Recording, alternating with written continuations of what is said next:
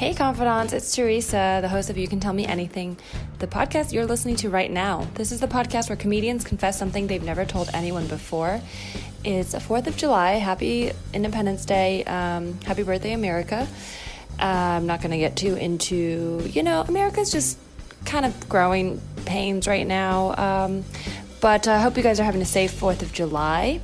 Um, and before I get to the episode, just want to let you guys know uh, I am doing a PayPal Confidant newsletter now. If you want to get the monthly newsletter, you can go in and out. Um, Five dollars a month. Um, it's not recurring, so you can five dollars this month and then never do it again, and then you'll get the newsletter this month. Uh, any donation before the fifth of the month, which is today, if you send me a PayPal donation, PayPal.me slash you can tell me anything uh, $5 or more, I will include you on the Confidant newsletter going out next week. And let me tell you, I'm going to put some videos, um, some cool stuff from my trip to Hawaii. Uh, last month. So definitely join that if you want to look at some cool stuff and a personal letter from me.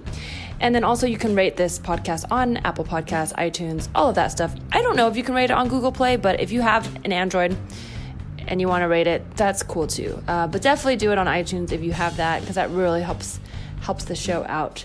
And if you screenshot your five star review with a written review to me, send it to me on Instagram at Leresa T or at Tell Me Anything Pod or email it to me, tell me anything pod at gmail.com. I will give you a private personal confession. These are fun for me to do because I love to connect to you. So definitely do that if you have a moment and you haven't yet. All right, guys, I'm going to get to the episode. This is a real fun episode. I sat down with the comedian and writer Alise Morales from New York City. We've known each other since a very long time ago when I used to live in New York and she was in town. So we did an episode and it's real fun. Check it out. Bye.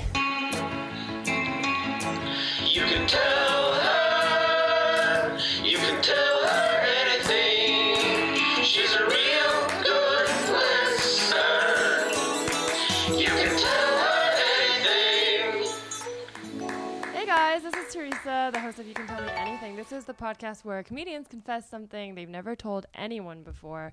Um, I'm really excited because today we have a special guest all the way from New York City. She hosts a show called The Roast of Your 15 Year Old Self, which I've done before many years ago. It's really fun. Um, comedians will basically roast um, their teenage selves, and it's a lot of trauma and a lot of comedy. and it's a really good time, so you should check her out and check out that show. It's Alise Morales. Hello, excited to be here in a non-traumatic setting. I know. I don't know if I captured. I'm like my teen. I feel like my teenage years were traumatic, but I'm sure not everybody's is that traumatic. Yeah. um, y- you know, it's very funny. Like whenever people write up the show or talk about it, they're always like, relive the mortifying years, the most mortifying years of your life. And I'm always like, I hope that people think that this seems fun because it is No, fun. it's so fun. We do have Yeah. fun. We have a good time. There- yeah. There's something really um, fun about like it's like therapeutic in a way to just like kind of well also because in therapy literally a lot of the time you spend is just about childhood Yeah, and like similar to this show, I think there's power in like talking about these embarrassing things that you did and being like, I own them now. Like I can make everybody laugh about the this thing that like a lot of the times the stuff that I talk about on the show, like like plays that I didn't get into and all that stuff. Yeah. Were so I was so like it was not a joke to me then. Oh you know? no, for sure. Yeah, Christine um, Rondano, who's now my roommate, but she used to. She was one of the first guests on this pod, and one Mm-hmm. of her confessions, or her confession was that she like didn't get into this. Um, uh, play. I think it was a play, but it was like a theater company she was Mm-hmm. auditioning for, and like she still like thinks about it. But I'm like, you were like 11. There's like, but the um, effect it would have had on your life has long like panned itself out. Like, yes, exactly. but you just, you know, it's hard. Well, there are sometimes there are some memories that never really go away, like little Mm. regrets where I'm like, I know it's irrational to like be hung up, but I'll still think about it and be like, if I could go back and do this slight thing differently, like Yeah. everything would change. And it's not true, but yeah, I'm like, if I could have just been the baker's wife in Oakton High School's production of uh, Into the Woods, shit would have been different for me. were you a big musical theater? I was a theater kid in general, like like very much involved in the school theater program. That was my like whole jam. But um I I'm not I'm like okay at singing, but I mostly am just like not confident at singing. So I would Uh-huh. always, when it came time to audition for the musical, like I just couldn't get it together to sing these songs. It is uh, like confidence is really what gets you into school plays Yes. because um, most middle school and high school kids are not great at singing or it's not developed yet. Yes. So it's like, but I didn't realize that. Like, I didn't, I, like, I was literally like thinking that these plays were actual masterpieces that were being performed. and so I was like, I was like, oh my God, I'm just never going to sing on the level needed for this play. When it's like, no, actually, you can get into a high school play if you just like talk to a rhythm. So, like, but I was convinced that I couldn't do it. So I would always be in like the play plays, like the straight plays. That's Oh, where I would get my like larger roles. And then the musicals, I would always be like the funny random. I was Glinda in The Wizard of Oz. That Oh, was my big great. one. That was the big, that was my big score.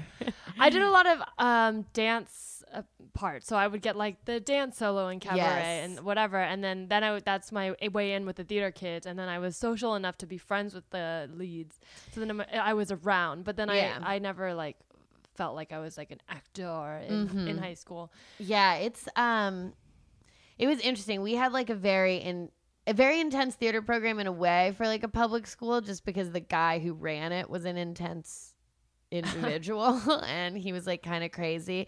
He would like um anytime we had an assignment in the class, like it would be like you have to tell a scary story and you have to perform it or whatever. He would do the assignment for us first and show us what a 100% would be. He was like, so this He would be a wanted to perform. Exactly. And he's like, okay, so this would be a 100. And then, like, he would just the assignment himself. Thinking about like high school teachers that you idolize and then remembering how like that they're just adults who like need attention Yes. is like so funny. Yeah. Like, this man definitely changed my life, put me on the course, like, the path that I'm on to doing all those things. And also, the more I look back on it, the more I'm like, oh, he was deeply crazy. yeah, because it's like you don't have to. Not that no, I mean I think teaching kids, especially high school, it's Yeah. like so admirable. But there is something about like taking it so seriously, like treating it like high art, um, to high schoolers that it's like something about your growth might be stunted. And uh, again, I'm Yes. like, please, I mean, feel free to I, come at me actually, Yeah. because I'd love to hear the other perspective. but I, I say this in like I admire all of my high school teachers, and I really did look up to them, Mm-hmm. and still do, and really like am grateful. But just like there's something about like I will only affect young minds, yes. uh, but very take it very seriously. There's something about it that I'm like, you're kind of holding yourself back. yeah. Like, why don't you want to be with adults, though? yeah, I don't know, or or, Yeah. or something sad about just always teaching one certain age, because Mm-hmm. it's like you don't get to follow them on, and it- and it is very admirable. They just go through. Like, yeah, I kind of want to see them go on. yeah. Interesting. Um, uh, do you have a good confession? I always start with a good Yes. confession. This is just like a humble brag, a way for the listeners to get to know you. Okay. Um, my good confession is that I've been really getting into these SNS powder manicures. Ooh, I noticed your nails. and I, I, think that they're really pretty. And it's been the first time in my life that I've been like a fancy nail lady. And it's Uh-huh. really, I think, helping me in my life. Like confidence wise. Yeah. Yeah, it makes me feel like when I get out of bed and I see that my nails are like these pretty, this pretty color and a nice shape, I'm like, it Can makes you me feel good. can good. you explain SNS powder for people? who So it's basically like you, you know like gel manicures. Yeah. So it's kind of a different version of the gel manicure. They dip a little that you like pick a color for this powder and then Uh-huh. they dip the brush in this powder and like put the powder on your nail and it makes kind of like the gel Ooh, okay. nail. And it's ultimately better for your actual nails health cuz the like the gel manicures can like actually Yeah. like rip it up and stuff. And it's basically the same price. And I just really like it. And I really like the like feeling that it gives. I can like Yeah. tap on things and make a sound. It looks really nice. Yeah, there's some power in it. I, I love Mhm. having my nails done, but I very rarely do. I only I'll get them done before events. Yeah. um, Or like auditions or something. And it's sometimes like just like a little like token for myself. Yes. Like even though I'm sure nobody really cares on stage, but for me I'm like, okay, if I have a big audition, I'll do my nails and then I'll feel like Yeah. I have an advantage. It makes you feel like a professional. It makes it honestly makes me feel like a professional fancy woman. I'm just like, well, here I am.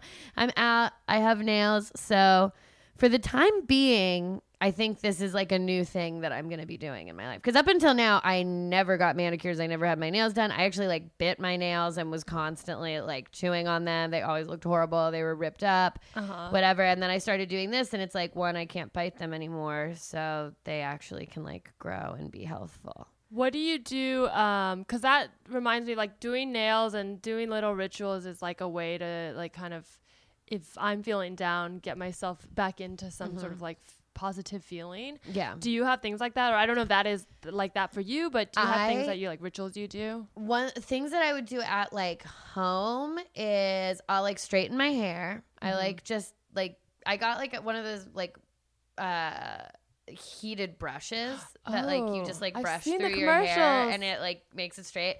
It's it's incredible. Uh so I'll do that and then I'm I'm also like a bath person. Oh, okay. So I have like a bathtub in my apartment and I will like get a bath bomb, salts. We're doing Uh-huh. the whole thing. And I'll like those are my like ritualistic self care things. That's really nice. Yeah, I never got into baths, but I could see how that would be very relaxing. I yeah, I've just always been a big bath person and then I finally got an apartment that was like my own apartment, not Yeah. one that I'm sharing with like a bunch of roommates. And literally the first thing I did was like bleach the entire tub and like scrub it and be like, You are mine now. I um yeah, I feel like uh it's good to also like kind of telegraph stuff you like cuz I I didn't even realize this for a while, but I love boba and I just talk about Mm-hmm. it a lot to the point where all my friends are like that's like a thing you like. yes. So then when I was feeling bad the other day, my friend was like, "Do you want me to bring you boba?" And I was like, "It's really nice that cuz that immediately Yeah. made me smile on two levels. One, I like boba. Yes. Two, I like that my friend wanted to cheer me up. Yeah, and they and they also knew the right thing to cheer you up. Yeah. like they knew you well enough to be like, "Let's get this girl some boba." Yeah, so I think I mean I think it's definitely good to just put out the stuff you like because I mean there's some like I don't it's not like shame but I think I used to be more embarrassed about like being vulnerable Yeah. even like online or anything just like being sad publicly or um talking about stuff I actually genuinely like without a joke yes, But, genuinely liking things, especially in the comedy community, I feel like can be so difficult. Just like actually being like, "Well, I just enjoy this,"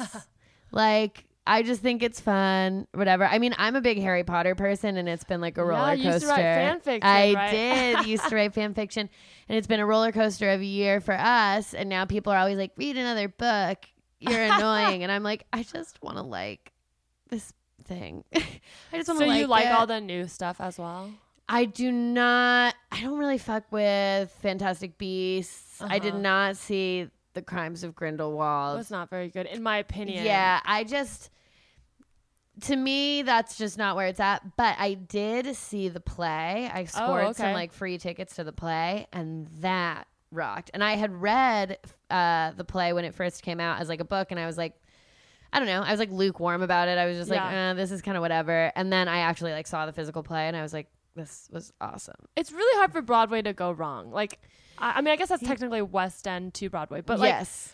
any Broadway show, even the ones I'm like, I don't know about this one. Like, I'm sure the minute you get in there, Oh, you're like, yeah. oh, this is like the best of the best. And it's crazy what like the, just the special effects situation was so crazy that it's hard to not be interested in at least that. Like there were some special effects genuinely where I was like, I don't know how they did that. Like Oh, I, I honestly don't know how they like got this person from here to there so fast or like how they made this person disappear or whatever. Like it was cool. Like Phantom of the Opera level.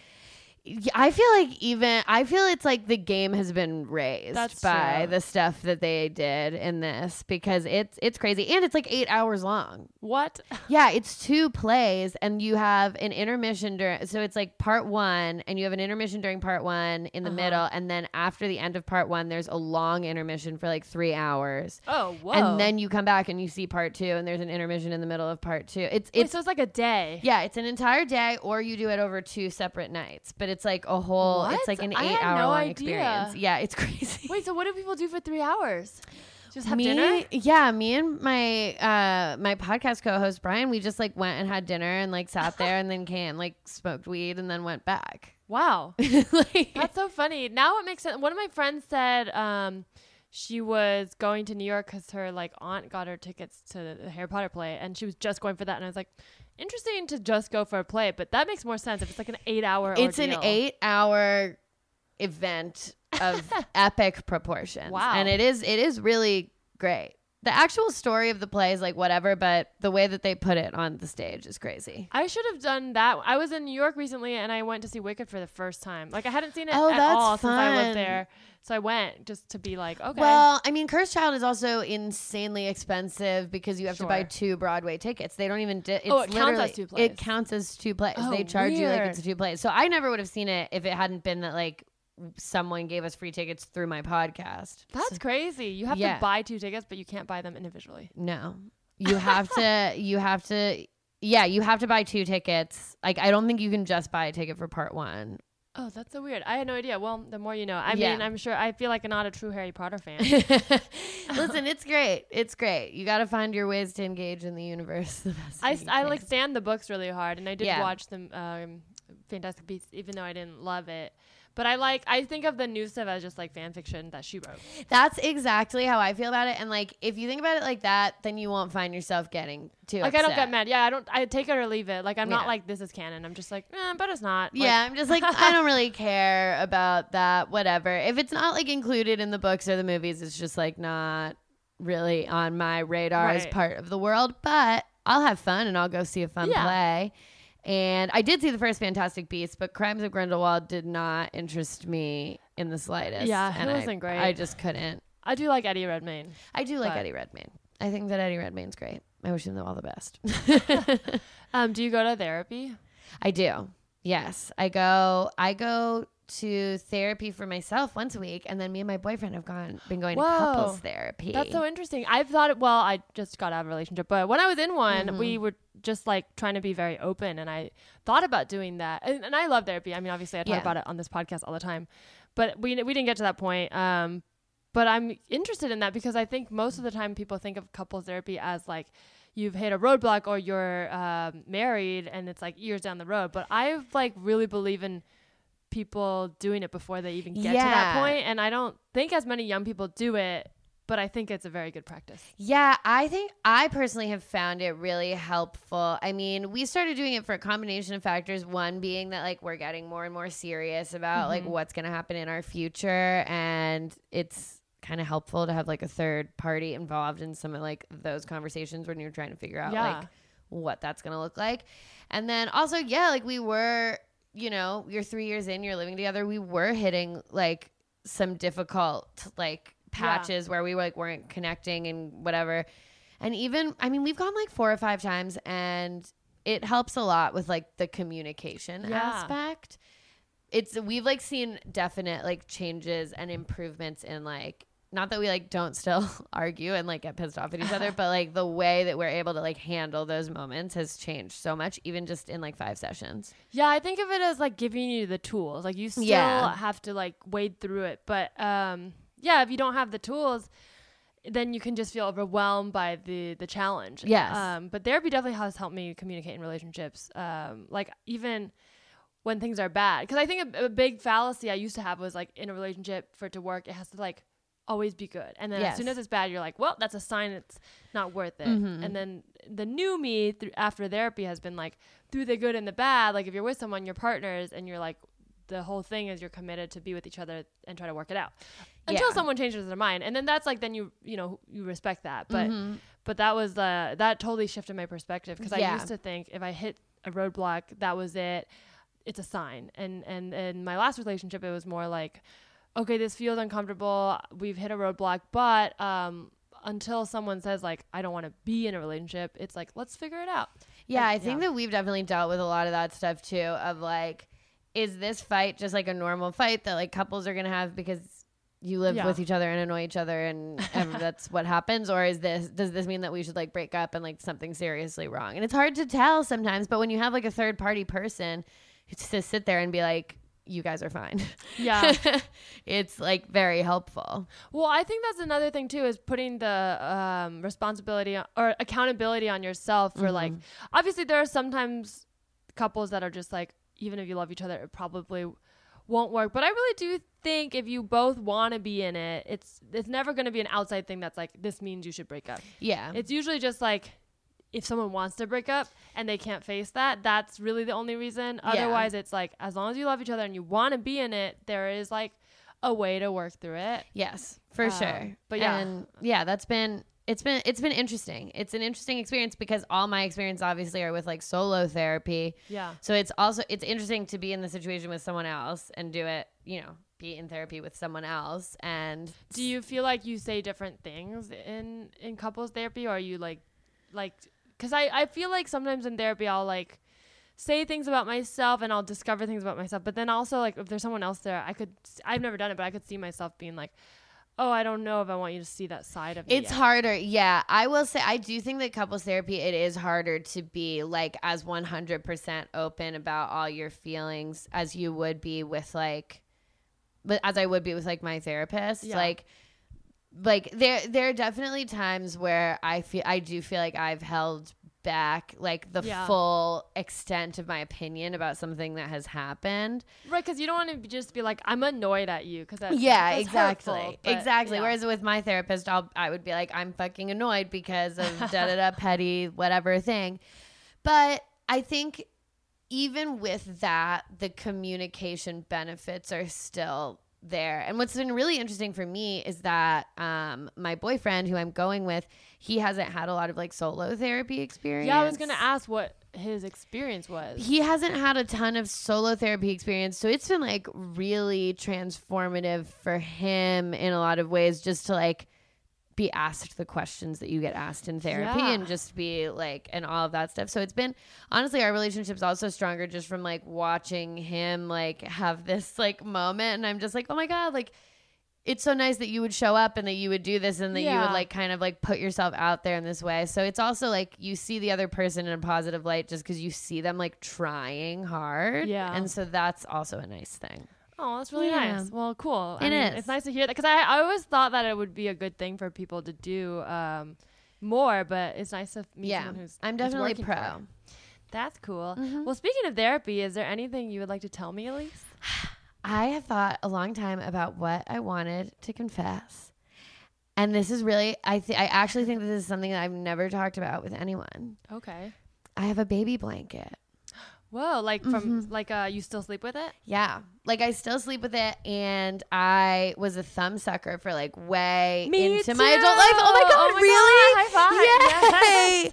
Yeah, I was like a real thumb sucker for a long Yeah. time. My mom used to have to put a sock on my um, hand because I would suck on my thumb when I slept. my parents like did not address it at all and so it like really persisted. Wow. So how old? Literally into college. Like Oh, I was still doing okay. it. Oh yeah, like still like full full adult thumb sucker. And then now like I'll catch myself doing it every once in a while, but it's not the same level. But the baby Yeah. blanket is real. The Okay. baby blanket I do need. Um, I also had a baby blanket. I quit cold turkey in college. Uh, I decided not to bring it. I had a name for it. It was called Boo Boo, which means Yeah. blankie in Mhm. Chinese.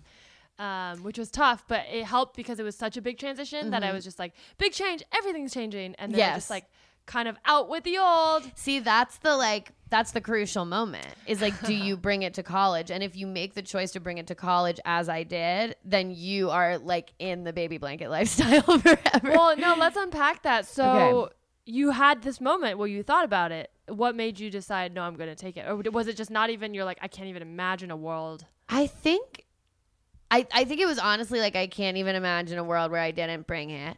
I've also like I've always been such a like light weird sleeper. The the Mm-hmm. idea of like getting rid of any of my like sleep comfort things is like, Uh-huh. well, I don't want to what if I want it? And what if I can't sleep and I need I cuz it's definitely like an anti-anxiety. Sure, yeah, you've you've developed. It's a little bit of not Yeah. coping. It's you, but it's like a security. It's one of the ones with like the silky end and I How torn up is it? Like, does it look like a blanket? Oh, okay. So that's that's a whole other thing. So it's actually kind of it's not like baby blanket size. It's actually like a fair it's like a regular sized blanket that I've I've had on my bed since I was very young. okay, so it's Um, disguised a little. Yes. And it started falling apart years ago. Uh, and so I started what has been now this years long sewing project of like taking old t-shirts that I don't use anymore and I'm like making I'm using the blanket as a base and I've made one of those like t-shirt quilts. Oh wow! I just started saving up T-shirts from like festivals because I was like, I have all these I don't want to throw out, but I don't wear them. And I thought about doing that, but that's So cool I doing started it. doing it with this blanket as a way of like saving it because it has giant holes in it. so like basically now I'm like reinforcing it. Eventually it's going to be like a completely different blanket except for maybe the silky end. Like it's like Yeah, It's but one of those- be that's how people are too. Yeah. people change over Yeah, time. Like, you're not the same person as you were for, but you are the yes. same person. The base of the blanket will still be Yeah. there somewhere. But yeah, it's definitely a mess. That's so interesting. Do you have a name for the blanket? I've never named it, um, but it has followed me from. Well, I grew up actually out here in LA. Oh, I didn't know Um, that. I, thought you lived from Delaware. So I lived in Glendale. I grew Oh, up in. Glendale. My parents moved out here when they got married, just because they like wanted to. Then when I was twelve, we moved to Virginia, Okay. and I went to University of Delaware. so How old were your parents when they got married?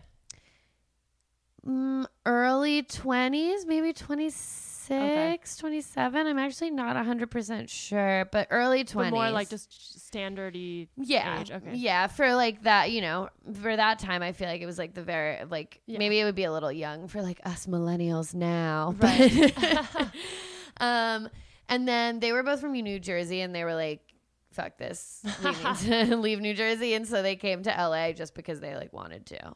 Well, right on. Yeah. So that's how I ended up like living out here for a while. And but yeah, this blanket first came into my life when we were living out here. I had had another baby blanket. That one had actually fallen apart. Then I Uh-huh. adopted this other blankets, which is why it's like kind of a bigger bed blanket. Did you like hang on to it like more through your move, or was there like a reason that you sort of? Did, did you remember ever feeling like attached to it, or was it just always there? Um definitely started out as always there, but I always had like a blanket attachment. Uh-huh. Like I'm I don't know. I'm a Taurus. I'm like a comfy like woman, so I need a lot The of like nails all creature make sense now. Yes, Yeah, exactly. Very Taurus of you. it is very Taurus of me, and like I need like comfy living, and so I just like, especially with like nighttime and bed related stuff, I Mm-hmm. develop like attachments, and things have to be like a very certain way, and I have to have like the exact right pillow, and like.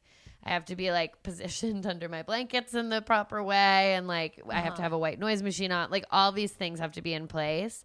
And for just such a long time I've had this blanket and I really like I'll I like use it to I, I I like wrap it around me when I'm watching TV, all this stuff. It's just like it's my ride or die.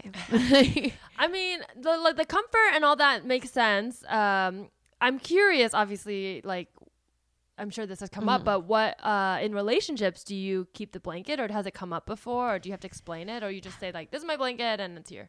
I had one boyfriend when I was in college who I was actually in college and he lived up in New York and I would be visiting him and I would bring the blanket and he didn't like that and I did not listen to oh, him Oh, you like packed your bag. I literally packed blanket. it. Now I don't do that was like more serious. Now I can like leave my house without like I can like go sleep other places without it and stuff. But like this is in college and I would like pack it and bring it with me.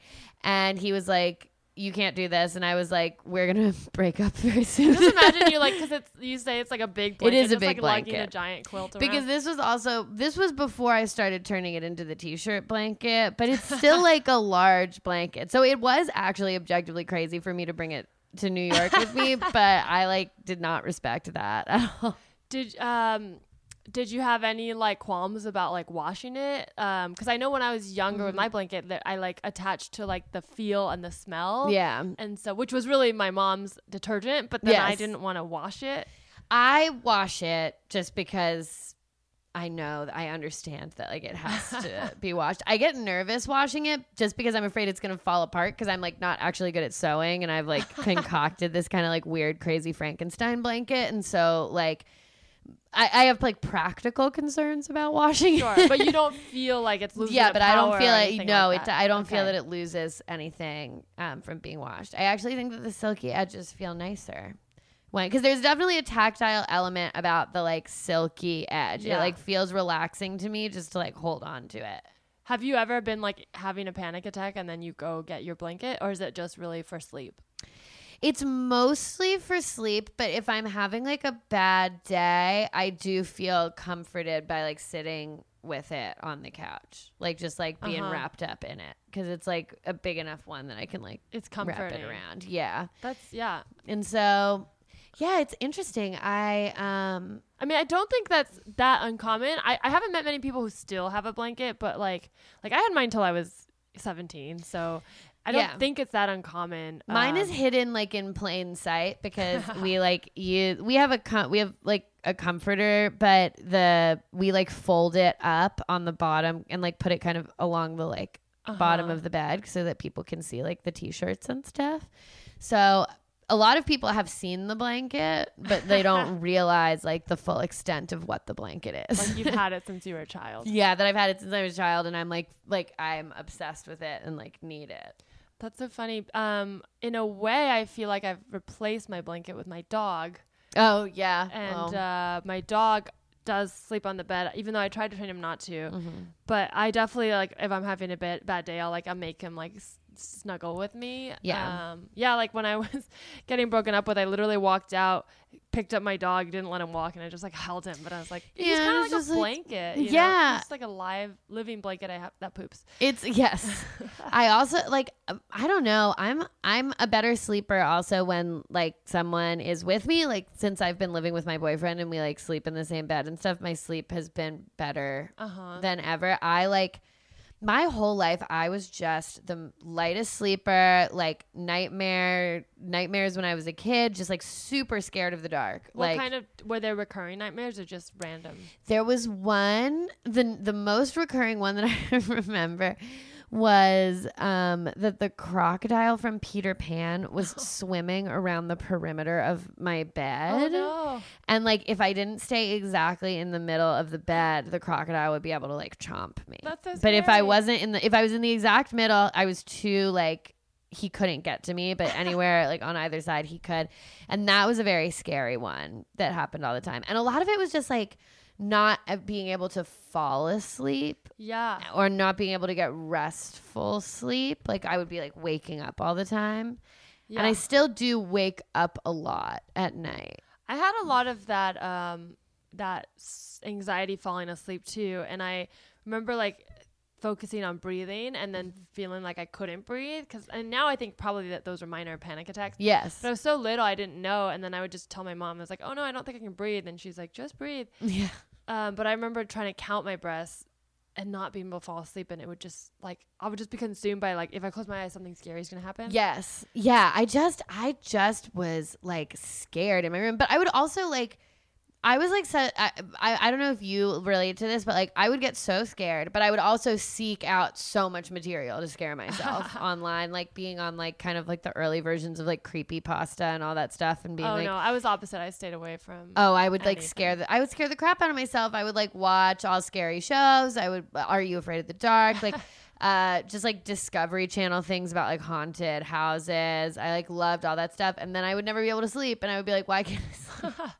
I stayed away from it, but I think it's natural to be drawn towards it because there's sort it's like um trying to reveal what's behind the shadows Yeah. you're it's like a scary unknown so it's easier to look at it yes. um but yeah i don't know i i mean for me like i've kind of self-diagnosed that it was a lot of like needing control um and then putting parameters on my life because i felt like very chaotic Yeah. uh, I don't know if you had that similarity. Like, did you feel like you were, like was there anything going on that you felt like you didn't have control over?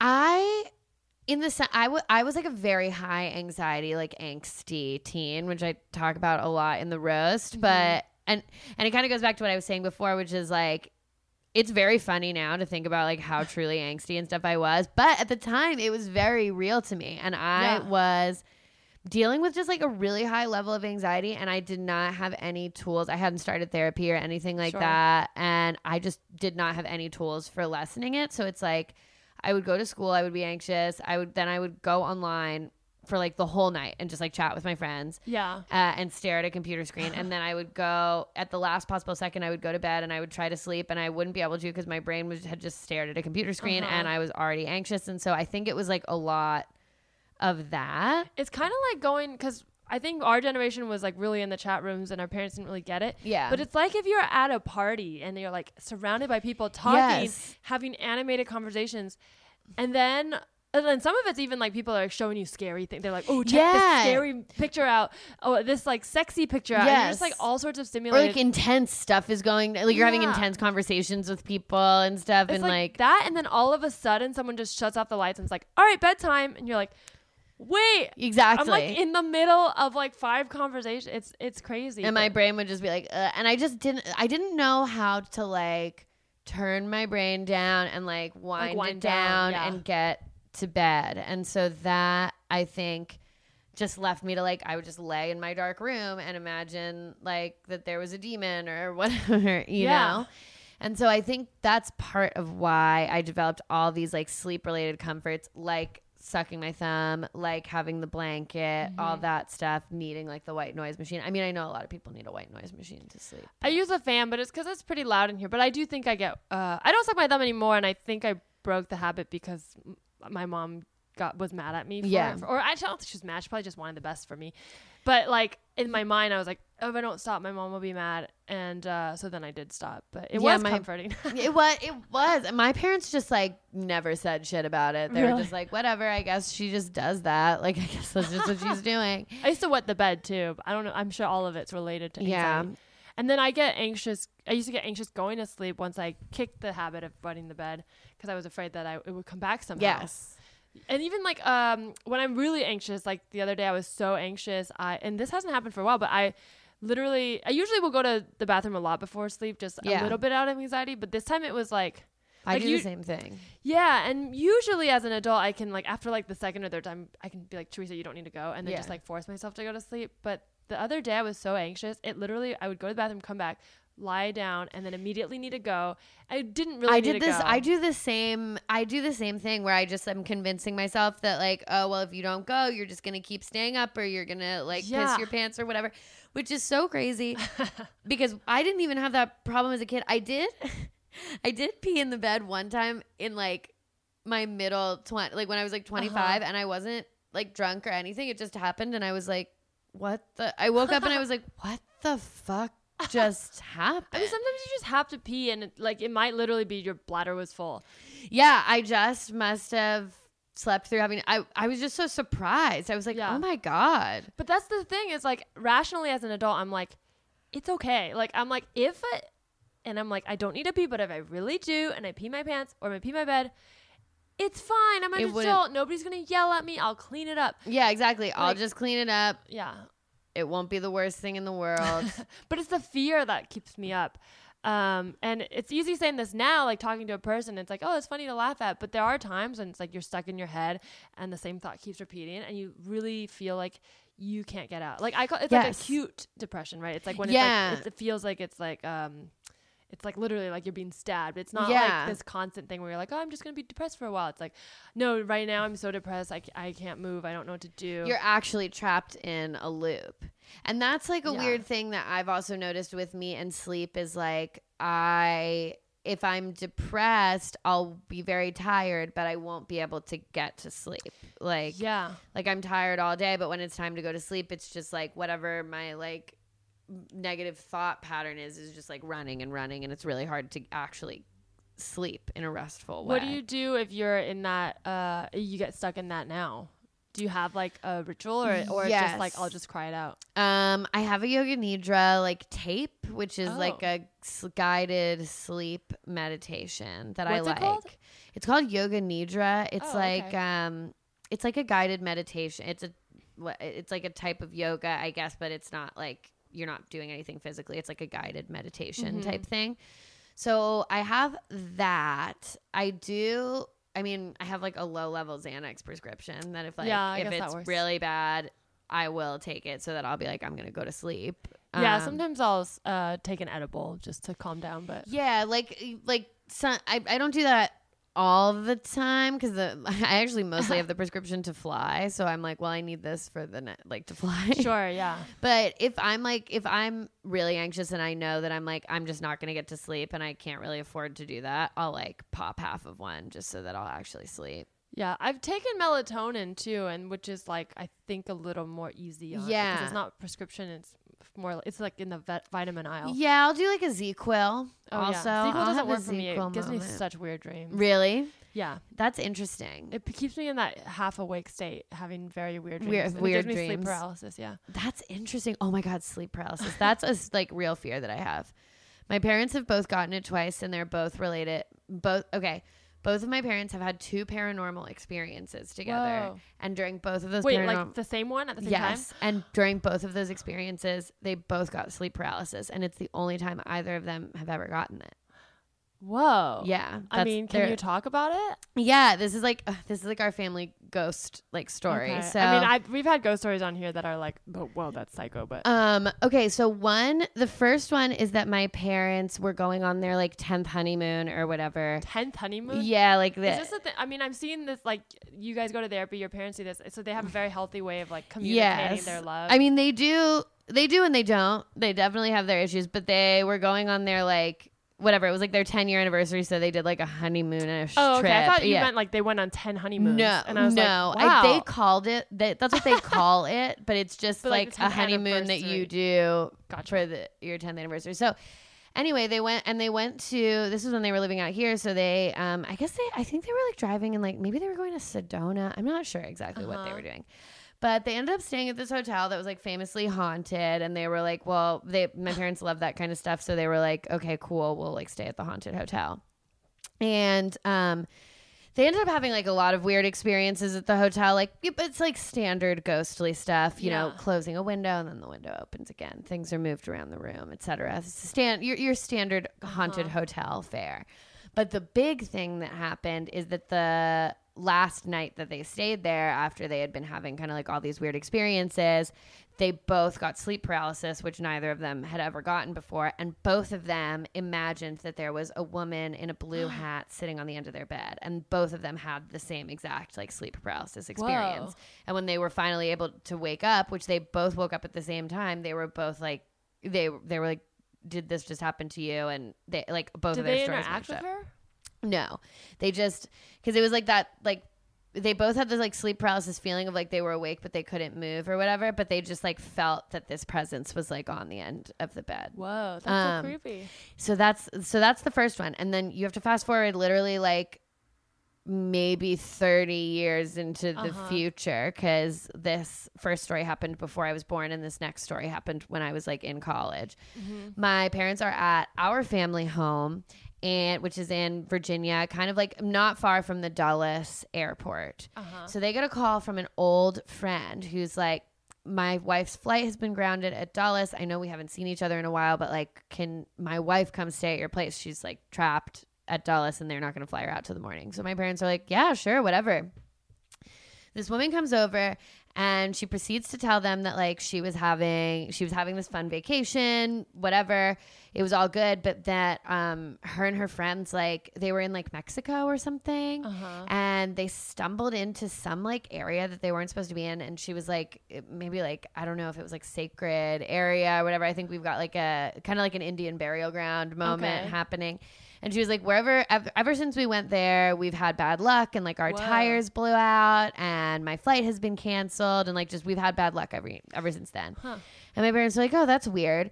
So this woman goes to sleep in our basement. My dog, who we had for 15 years, who always, my dog always slept on his bed, which was at the top of our stairs in front of my parents' bedroom. Uh-huh. For this night and this night only, in the entire n- time that we had him, he stood in front of the door to the basement all night and Whoa. did not like di- like didn't go to sleep, just like paced in front of the door of the basement, growled at the door of the basement, all that stuff. And my parents both got sleep paralysis. That's so creepy. and then she left the next day, and like they they don't know what the deal was, but like both of them got and sleep paralysis ever again. saw her again. Exactly. Yeah, that's a, well. That's how like they Oh, end it. But I'm like, I think you Uh-huh. guys are being dramatic. I But mean, she, I hope she made it home okay. yeah, but yeah, that's so that's like that. That's those are our two ghost stories, and they're like tied because it's all my parents getting sleep paralysis. I mean, I believe in a little bit of that stuff. I, Yeah. I don't know. I mean, the unknown is unknown, right? I don't know if it's ghosts or if it's energy. I definitely believe in things manifesting, especially Yes. anxiety. Like when my grandma was really anxious in Taiwan because um, my grandpa was sort of on his deathbed and very sick, and you know they very codependent. Sh uh, my sister thought the house was haunted, and then even we have a friend who says he can see ghosts, and when he came over, he was like immediately like, "Is there a ghost here?" Yeah. Um, but then when um, like when she, le- I, I don't remember if it was like she left the house, or I think maybe my dad moved in for a bit to take care of my grandpa. Um, the like go quote unquote ghost went away. Um, and it's like possible it was. To my, my friend who's very superstitious was like, oh, it's because your dad's the man of the house and he came over and then the ghost was like, okay, I'm The ghost was like, I respect. But also, this. it's like I think my grandma was very anxious being alone, and like that energy can manifest. I agree like- with that. That like that seems very that seems interesting to me. Isn't that kind of like the the moral of like Babadook? It's like her Oh, anxiety know. of motherhood. I can't like watch scary movies. yeah, I didn't watch that, but I know uh, uh, my dog the other day when I was having like a very anxious moment, like started just be shivering and just sticking his tongue out a lot, which is like a thing dogs do when they're anxious. Mm-hmm. And I got very nervous for him, and I was like, "Oh no!" Sometimes I joke he can see ghosts, but it's probably Yeah. because I'm anxious and yeah. It's like he sees anxiety. you, like he sees your anxiety just like moment you're haunting the house, to, mom. like That's so. I like. I I believe in that very. Like I like the idea that it's like kind of like manifested energy Yeah. and stuff. It's hard to say, right? it. Because then there's the other camp that's like, "Oh, you're anxious because there's a ghost." And yeah, like, that's also I don't know, true. man. It could be what both. came Who first, knows? the ghost or the anxiety? Truly could be either. Like who really Truly. knows? It's easier to uh, believe that it's outside of my control. yes, So it is. But and then something's trying to like it, yeah it's Yeah. easier to be like well there's a ghost than it is to be like okay well i have anxiety that's like creating all of this energy Yeah. and like now i have to deal with my anxiety if there's a ghost it's like well there's just a ghost it's like um your crocodile dream. Uh, Yes. In a way, it's like even though it was scary and all like outside fear, you were putting a little parameter on it. You're like, if I don't move, I won't get eaten. yes And so it, you're kind of like putting this like parameter that you can con- understand and control. yeah exactly. Even though it was just general anxiety, probably that was, you know, as a kid, you don't know how to process that. Exactly. So it's like it makes more it's as a kid, it makes more sense for it to be a ghost than it is for it to be like that I have an anxiety disorder that I need Yeah. to like deal with and like I need to like slow down and do breathing exercises. like Yeah, I, I'm trying to get better at meditating. I don't Yeah. really do it a lot. Um, and Yeah, I I'm kind of not. like went through this like uh, illusion that I had like cured my depression Mm-hmm. for no reason at all, except that I had just not felt it for a while, and then just like I just convinced myself that I had talked my way out of it. yeah. Um, but then when it came back, it was like very acute, and then I was like really stuck in it. And it's even better now. Like I think I'm still in and out of it sometimes, but like now it's not acute. Obviously, I'm talking to you. but, like, Yeah. when it was really bad, I was just like, I can't stop crying. But it felt like for the first time, I felt like, oh, I separated myself from the depression. Yeah, that happens to me definitely this last time that I was feeling really depressed. I was at least able to be like, "Oh, you're really depressed." Yeah, it, that's the crazy thing. And is, like, that's progress. Even though I felt it and I was like, I don't know what to do. I hate myself. I want to die. But it was like, this is the depression talking. And even though Yeah. I, I need to figure out how to like get to the next moment because it feels like so impossible, I also know that any like negative thought I have is Yes. is just that depression. It's it's so weird because it's like it took a lot of work to get there. Like I don't think uh, it's as easy as telling yourself it's depression. Yeah. you know sometimes you just like you feel a lot of pain, and the pain is real. That's the Yes. thing. The pain you feel is real. Just because the thoughts aren't real, like yeah, the the actual the not real. yeah, the actual discomfort and like distress that it's causing you is Yeah. definitely real. So yeah, I mean, it's hard, but but at least being able to step outside of yourself for that one second to like label what's happening has been helpful. Uh, That's been helpful with anxiety too, because going going back to like all the sleep stuff. I think when I was younger, I just didn't know how to like label my anxiety, label what was going on. I just was like, oh, everyone spends every single minute like feeling it like they're completely in a panic. And then it's like, like that's how it is. And it's like, no, you don't have to feel that way. You need to learn to chill. What do you think you'll do if you like have a kid? And are you still gonna have this blanket? That's what I always wonder about is I've I've been thinking a lot more about like the fate of the blanket because now it also has all these shirts on it that I want to remember. Like, do you still feel the same attachment, or is it more like symbolic? Like, could you, if someone was like, "You need to get rid of this," would you be like, "I can put it in a corner"? I would be sad to get rid of it and I think I would like miss having it on my bed at night to like hold and stuff. Like even when I've been on this vacation, I'm like, damn, it would be great to have my blanket. But it would be great if she was here. But um so it does have a gender. No. it did yes, she she she's a female. Uh but yeah, it like I've I've actually been thinking a lot more about like if I would maybe like fold it up and put it away. I think I probably will always have it. or give it to your kid and start the cycle or- all over. But there's like, yeah, exactly. Give it to my baby, and there's like just like sad music plays while the baby starts like rubbing the ends. Um, but I think, I mean, there's a world where I would maybe fold it up and like put it away somewhere. But I kind of feel like it might just always be on the end of my bed. yeah. Well, I mean, and that's okay. Yeah, I'm Uh, just like, as long as it's not a uh, a coping mechanism. As long as now it's just sentimental. Yes, I do think um it was making our bed kind of hot so we had to like we had to like rearrange it that way because it's kind of like a heavy weird blanket now because of all the t-shirts so um now i just kind of like hold on to it and it actually like is not really on the bed i literally just hold on to it Oh, while I'm you sleeping. sleep? Mhm. Even when your boyfriend's there. yeah Okay. So And he doesn't. He's not a surrogate stand-in for the no blanket. he doesn't he serves a different purpose than the blanket i need both of them in tandem to get my full night's sleep um but yeah he doesn't mind it he's just like keep it off of me because it's hot That's funny. Yeah. Well, I mean, thank you so much for sharing that. yeah thank you for Um, letting me get it off my chest I actually I have a listener confession. We have this Mm-hmm. voicemail that people very rarely call. I encourage them to call it. If you want to Mm-hmm. call by the way, it's 323-388-3521. Um, but sometimes we do get messages and I have one today. But it's actually kind I didn't know what you were going to confess and it's um kind of related. It's Oh, about wow. it's about a dream. So I mean it's related to sleep. Yeah. It's it's it's not It's a like sleep thing. blanket, but uh, it's a little long and I and then it kind of cuts off at the end. So I might edit it down, but I'll just play the whole thing. Okay, It's like great. three minutes, and uh, and then we'll talk about it. Cool. And I'm gonna blank out the name, but it's gonna play right now. Hi, Teresa. My name's Tony. Uh, I've been a fan of your work for a couple of years, and uh, today I have a confession. I think if you want to use it on the podcast or talk about it, that's great, but it is about a dream I had last night, so if it's a little too dumb, that's fine too. Uh, so, at 6:21 a.m. this morning, I woke up after having the worst nightmare of my life. This is unusual because during the last four years or so, I have rarely had any dreams at all. The last dream I had that ever came close to being this bad was a case of pretty severe sleep paralysis uh, in 2010.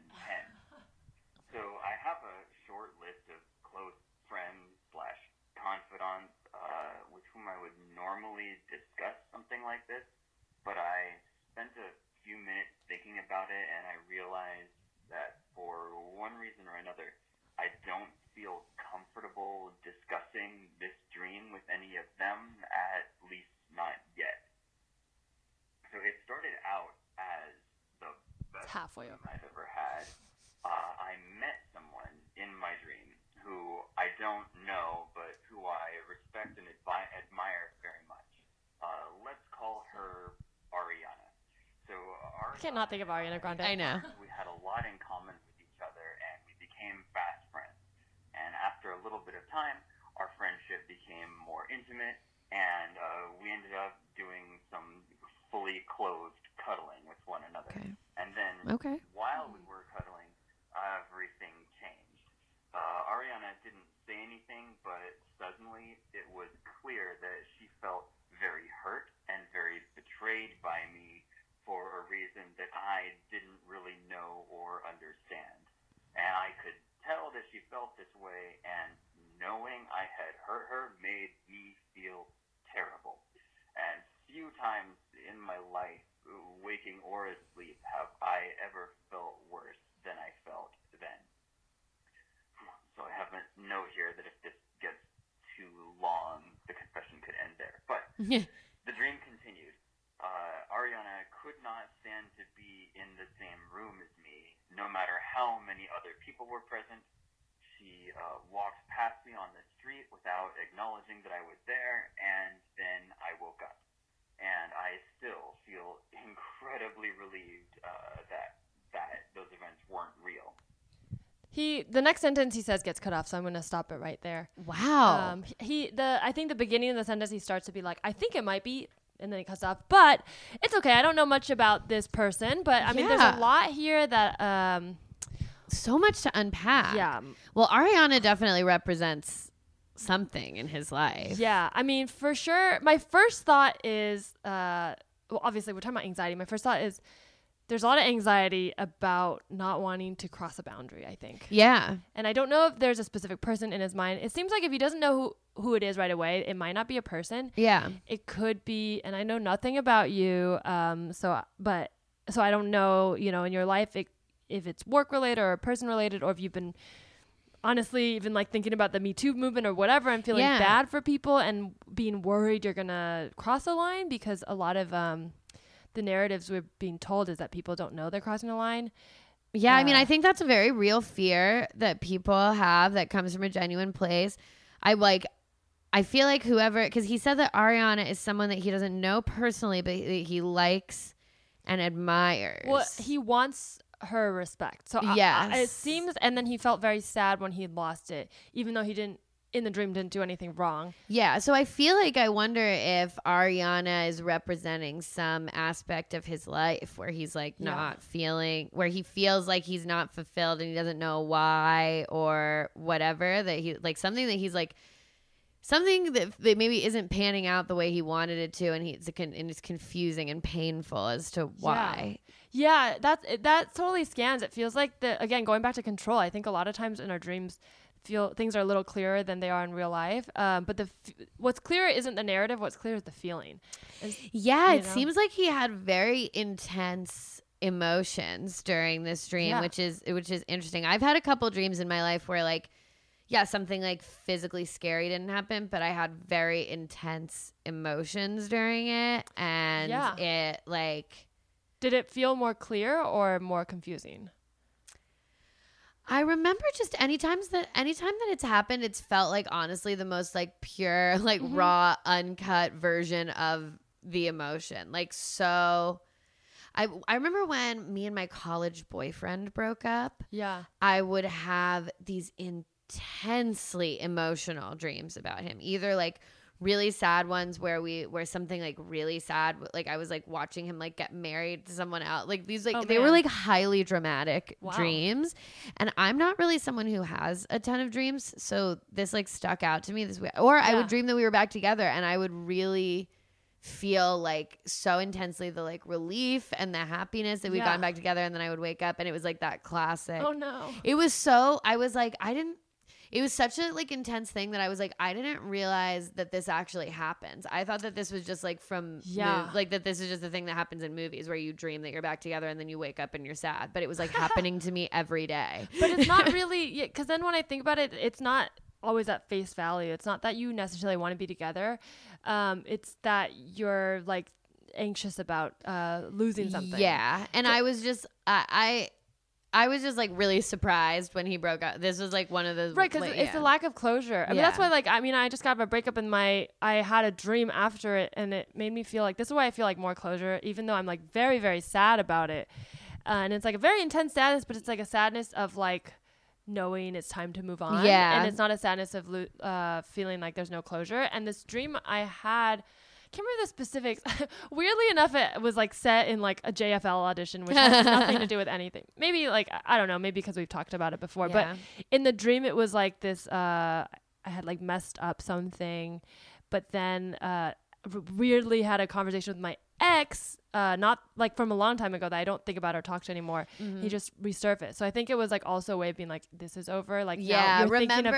Yeah, remember like how there have been people who've come into your life Yes. and they've mattered so much to you, and then like now you don't talk to them, and like if they pop up in your dream, it's weird. Like, Yeah. Well, I had a conversation with my ex about my relationship, and I remember walking away and being like, I feel okay, even though I was sad. And That's it's weird because I didn't feel okay when I went to sleep. yeah, But when but in my dream, I had an okay moment. But then it did help because I woke up and I was like, well, if that's like possible, even in this like fake version of life, then Yeah. it must be possible in real life. That's nice. I feel like I don't help myself in dreams enough. like I don't like provide myself with good If you meditate, I mean, well, you do meditate, but me- I think a little bit, helps but get not. you there. Yeah, I think. I mean, I will put on like meditation stuff to go to sleep, but I am not like consistently trying to meditate. I'll do it like on a plane, or sometimes Yeah. when I'm sometimes when I'm taking a bath, I'll do it. I used to have the dreams that were like irrational fears. Like I would have dreams that uh, everyone on my improv team, who I like wasn't Mm-hmm. in a fight with and was perfectly fine with, would just suddenly start talking about me and then Yeah. like to my face be like, "You're not cool." Yeah. And then I'd wake up and be like, "Oh, this must just be my anxiety." But it felt so real that I would wake up being like, "This person hates me," and it's my, it's like a psychic me telling me that they hate me.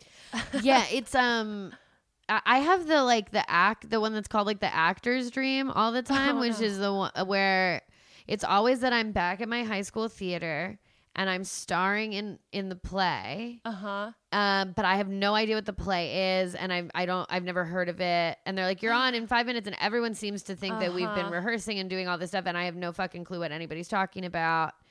And for some reason, it always is like, "Well, I have to go out and do it." So I'm I'm always trying to fig- like read the script really fast and try to figure out what the play is about, so that I can like, Yeah. Oh my God. Literally. Yeah. I ha- I've had that uh, many times in different iterations where it's like Yeah. stand up. Usually it's stand up, but um, I Yeah, it's like you have to make something up on the spot for some. Because obviously, in real life, I would be like, "Hey guys, I'm clearly having some kind of a psychotic episode. I can't remember any of the rehearsals for this play. I have no idea how I got here. Like, Right, but you just think you have to go through with it. yeah. But in the dream, you're like, no, you have to go out and you have to do the play. I had a good dream the other day where uh, I was at a pool party, but it was like sometimes like it's different than just there's dreams where it's like it's a dream, it's good or bad, and then there's dreams where it feels like we're talking about like these emotions that are like Mm-hmm. it's getting through to something deeper. This was one of those, and I had all these people around that I like liked and was cool, and it just, I remember the feeling. I jumped, I went, I saw the pool like on on site. I jumped immediately into it, and the water was warm, oh, and that's everyone cheered. nice. Yeah, and I was like, well, I think water means something in dreams, and what I thought it meant was just that like I just was like ready to just jump into something scary that I didn't know, um, and it would be rewarding. So I was yeah, like, and "That- everyone that's nice." cheered. That's nice. See, I feel like I don't have symbolic enough dreams, but I also have heard that smoking weed makes you have like less dreams. So- but that, but that's okay because you're probably doing the work in real life. Like Yeah. I don't really think dreams are um, psychic or anything. I Yeah. think they're just telling you what you really feel, which could feel like psychic because it's like if you if it was uh, so subconscious that you didn't even know it, it could feel like you're actually learning something. yeah, But it's been there all along. Yes. Which, anyways, for this guy, it feels like I think you just need to work on your boundaries. Um, I think wh- whoever this person represents, uh, what's clear here is that there are boundaries being crossed or that you think you're crossing. So if you're afraid you're crossing boundaries, then it's just about making things more clear, uh, even if you don't really think you're doing anything wrong.